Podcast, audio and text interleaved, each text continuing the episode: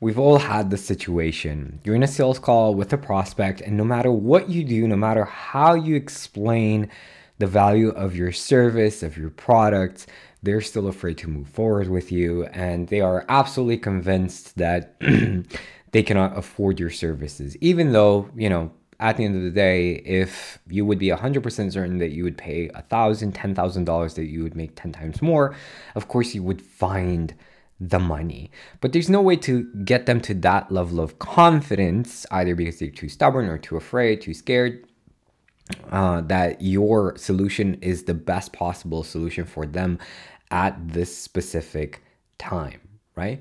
So Here's why you should celebrate prospects like this and why this is a huge abundance mindset that will actually bleh, English is leaving my body for a bit. It will actually open the door to a lot more abundance, a lot more joy, a lot more positivity, and a lot more profits in your business. Let me just lower the uh, volume a bit so I don't uh, we don't peak the uh, the audio. And thank you for everyone who is joining me right now. Let me know where you're watching this from and what time is it on your side of the world. There's a principle in abundance manifestation, also in reality transurfing. This is a concept that I'm diving very uh, much deeply into these days. That when you focus on the things that you don't prefer, you just get more of the things that you don't prefer.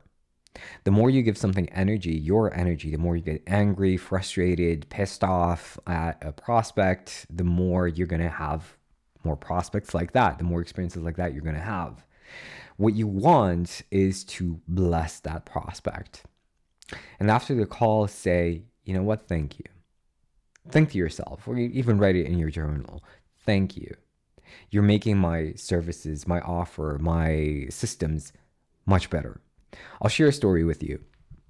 I had this uh, sales system where I was uh, serving prospects deeply in the first part of the call and then moving into the close. So I was talking to this lady where, you know, I was serving her, coaching her, and I was the best coach in the world. It was amazing. She was so excited. It was uh, beautiful. And the second part of the conversation, of course, she was a lot more restricted financially, but when people are restricted financially or think they are, they will give you all kinds of excuses, lies, and bullshit so that you believe them and you let them go. You'll get them off the call. Think about it. I'll call you tomorrow. Send me the contract. Send me the payment links or whatever. The moment you get you allow them to get off the call is the moment when all of the doubts, all of the fears, all of the anxieties around investing in themselves show up.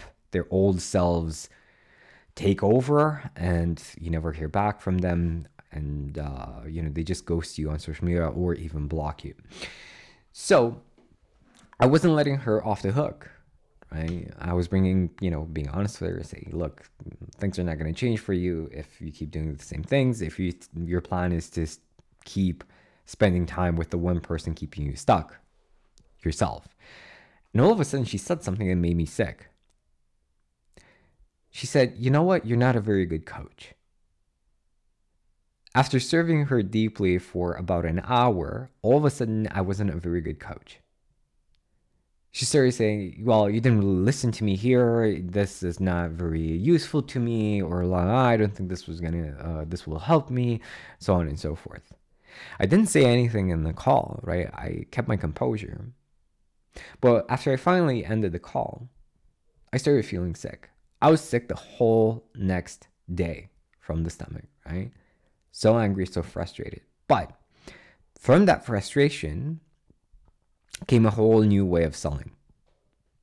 The way that I sell now is very different to the way that I used to sell.